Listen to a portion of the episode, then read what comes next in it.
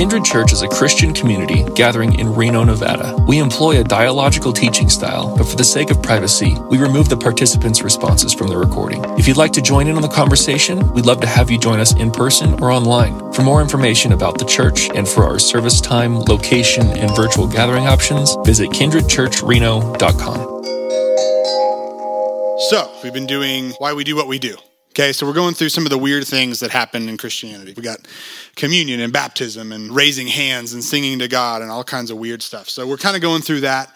And we decided to take a week and talk about church leadership because we're almost a year into this thing. We're still kind of ironing out some of the wrinkles and figuring out how we want to establish our leadership and how we want to structure our organizational chart and things like that, all that stuff. And being a transparent church, we wanted to just totally lay that out before you guys, have you speak into it, ask questions, say, oh, I don't like that. And then as we're kind of building this plane as we're flying it. So, my job as the resident Bible student is to kind of get us going about why we do what we do with regard to church, why do we need to organize and have a leadership structure, et cetera, et cetera, based on kind of the biblical story. Genesis 1 and 2 has so much richness, you guys.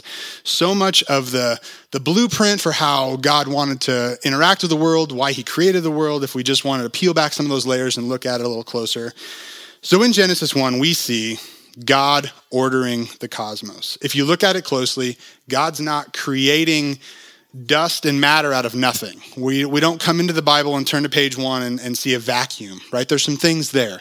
The Spirit of God is hovering over the water, and He separates uh, light and darkness and calls them night and day. So, what we see in Genesis 1 is taking disorder and putting it into order. Then God creates humanity and he tells them to continue his job that he started of ordering this world. He brings these animals in front of him and says, Name these animals, and then I want you to work the land.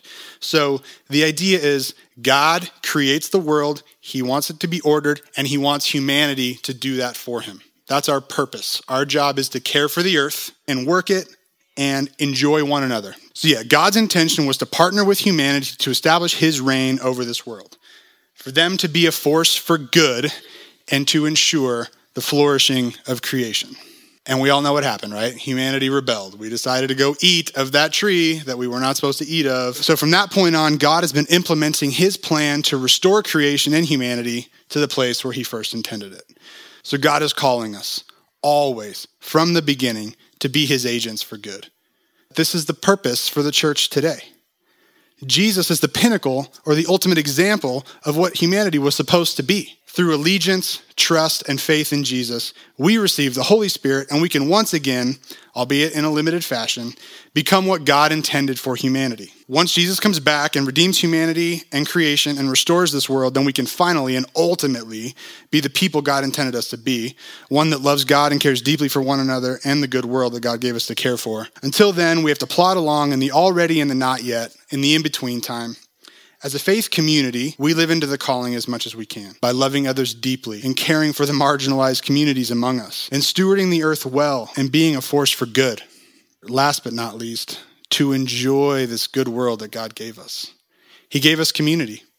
We are gifts to one another. Everybody stop. Look to your left. Look to your right. Everyone you see around you, everyone here is a gift from God to you. We are supposed to enjoy each other we should be striving to get to know one another more deeply and intimately, to have each other over for dinner, have that third glass of wine, and establish some deep relationships so that in the ups and downs of life, we have each other.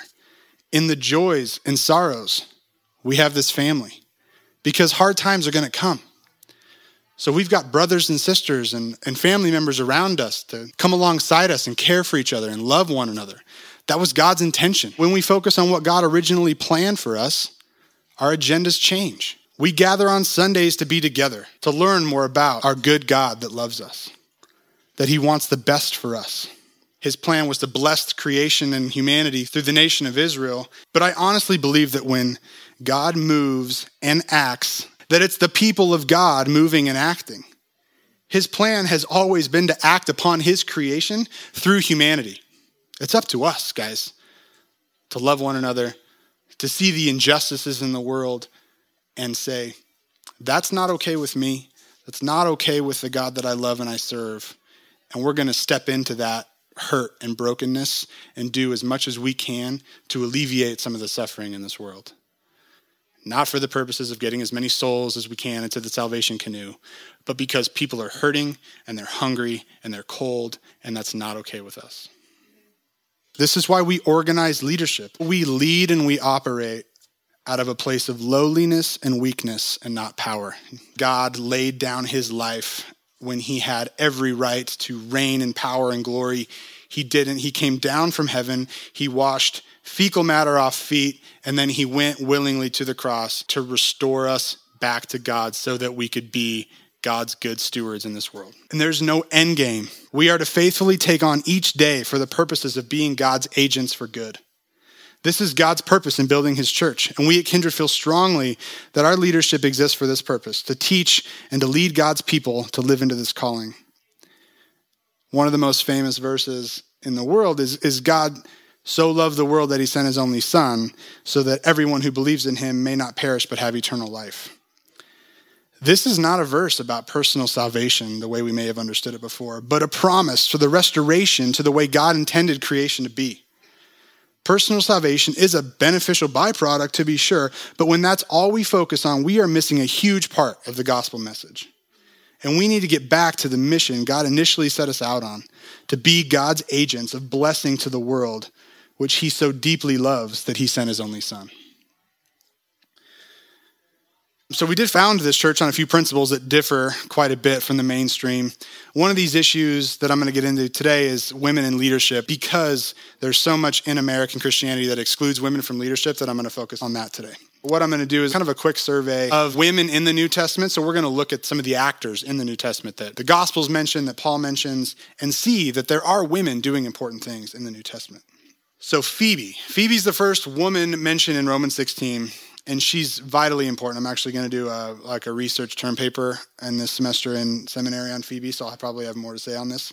So Romans 16, you guys, this chapter is just glossed over, right? But it makes sense because if you read the book of Romans, I mean, you're just. Have you ever tried to walk through three feet of snow?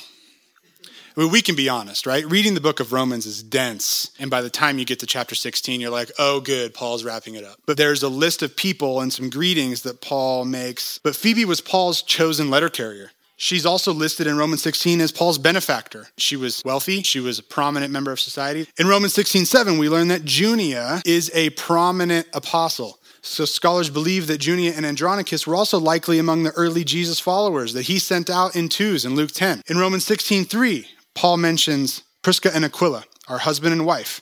They are being co workers in Christ Jesus. And the woman, Prisca, is listed first in the pair. And in ancient literature, the most important person is listed first. So when we see Priscilla listed first when they're mentioned together, that leads us to think that Prisca had the higher status. There are also many prominent women in the gospel accounts as well. Mary and Martha hosting Jesus in Luke 10, and Martha appears to be the head of the household. In Luke 24, the angels, after Jesus' resurrection, appear to Mary Magdalene, Joanna, and Mary, the mother of James, and other women who were there with them after Jesus had risen from the dead. These women were chosen to deliver the message of the resurrection of Christ. I could go on, but the point is this women were present in the New Testament, and they were doing important things. And we strongly believe that women need to be in the room where important decisions are being made, especially here at Kindred Church. Women need to be the teachers of the word when that is their Holy Spirit given gift to the church. So that's what I have. Liz is going to take us uh, a little bit further as far as the culture. So now you guys got some historical context of why we have leadership. We kind of went down a little bit of a rabbit trail of women specifically, and now I'm going to kind of bring us back to our leadership culture specifically at Kindred. So when I say the word culture, it's not a static thing, and, and Rob actually talked about this. It's ebbing, it's flowing, it's pivoting. It's there's movement, there's action, there's change. You see something, and it needs to be fixed, and um, or like God is bringing.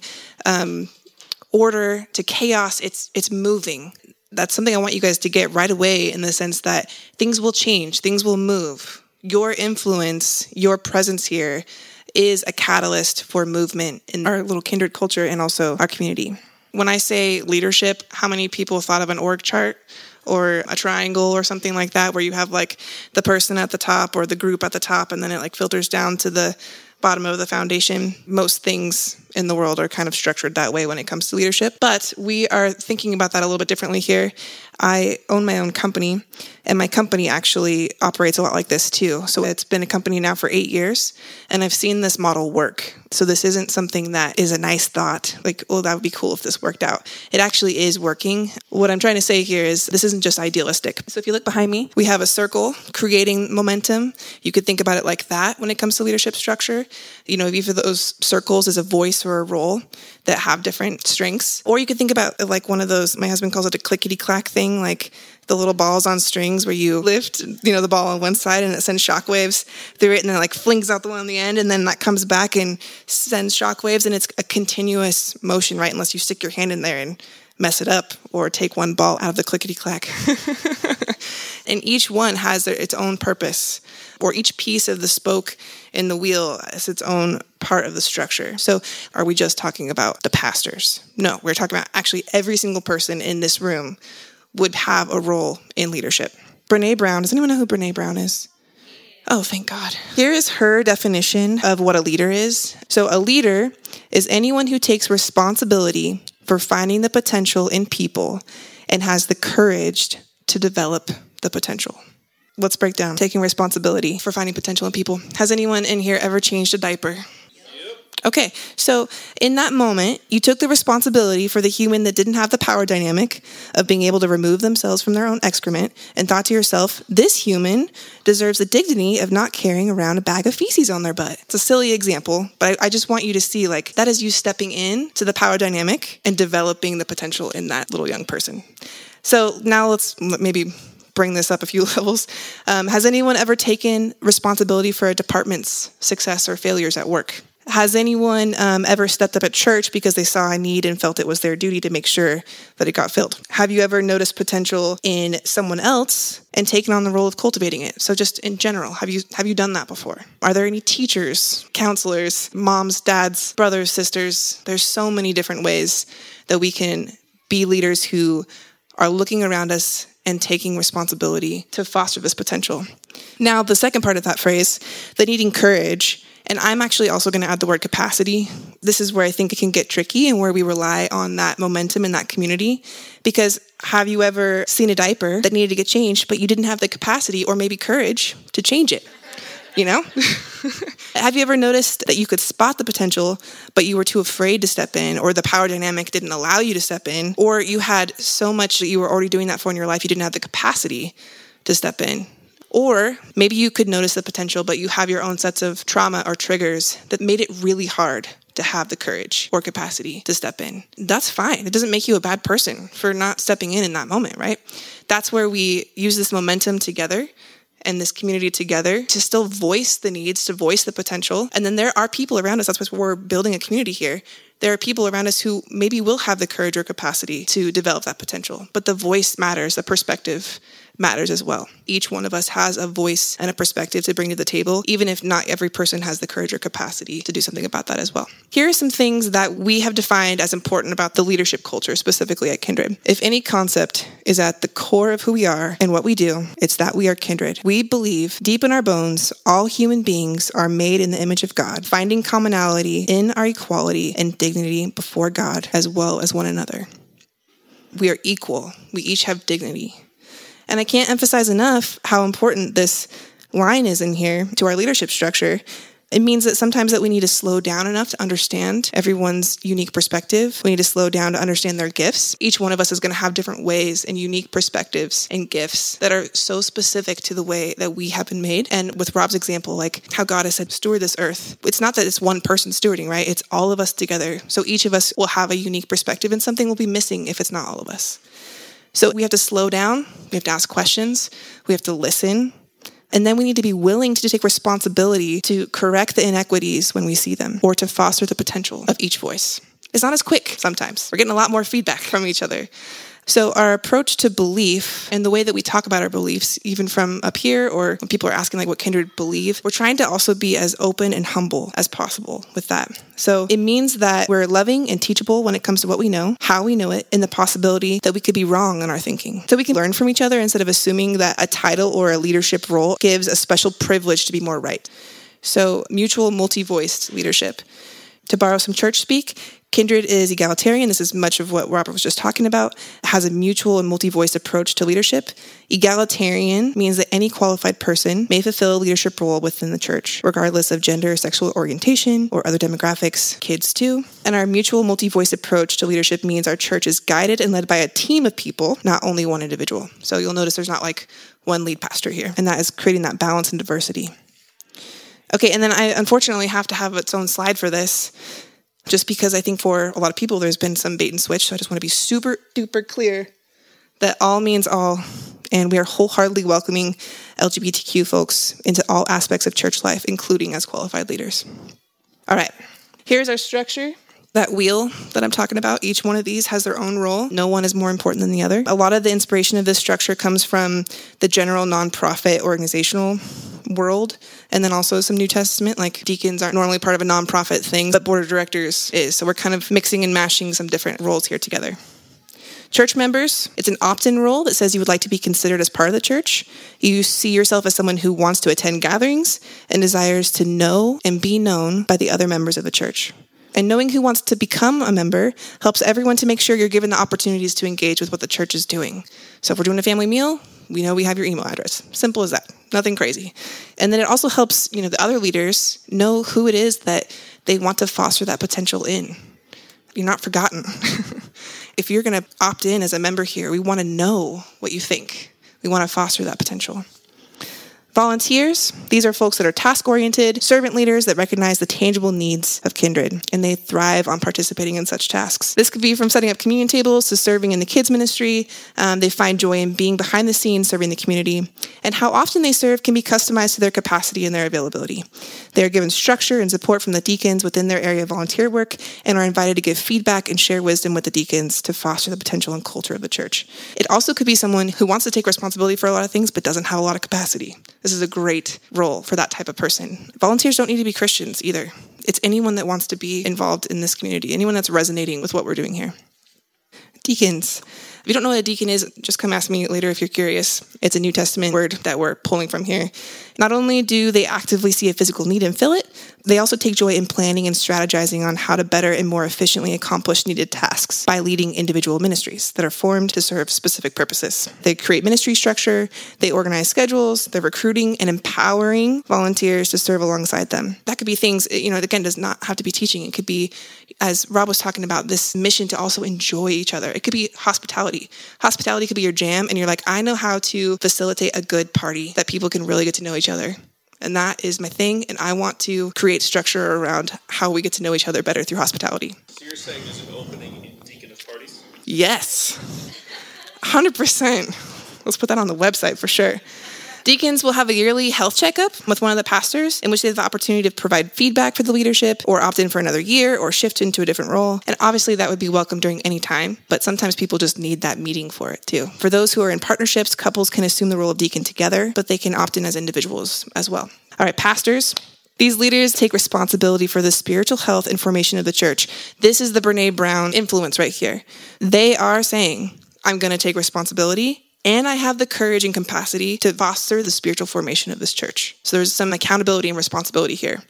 Pastoring the verb is something that many of us can do. We pastor each other, you pastor your kids. But those with this role are opting in to be responsible and accountable to that type of community care. They provide additional support to the deacons' ministries and assist in caring for the individuals on a spiritual level within those ministries. They are the ones that are going to be slowing down to empower individuals across the church to have a voice there's some really key pieces of character here about leadership that's going to be really important. They're humble, willing to admit when they're wrong, they're empathetic. They're also the ones that are going to be fleshing out church doctrine and theological foundation. That's because they also facilitate the corporate teaching schedule. And then the pastors work in tandem with the board of directors to implement the vision of the church. And just because I mentioned teaching, one doesn't need to be a pastor to teach at Kindred. Board of directors, this is a diverse group between 8 and 10 individuals, diverse in race, ethnicity, age, gender, and sexual orientation, in order to represent a wide range of perspectives. And in this role, the members of the board focus on high level strategy, oversight, and accountability of the church. You can see how the board of directors, pastors, and deacons, they're all working together as part of the core leadership team. The volunteers, pastors, and deacons, they're all working together as part of a ministries team. You'll see that kind of get fleshed out more in the coming months the church members have access to all these different people. That means their voice is welcomed, their perspective is important, fostering potential in them is important. Church members are not the bottom of the triangle here. Here's my quick summary since we went through so much stuff today, you guys.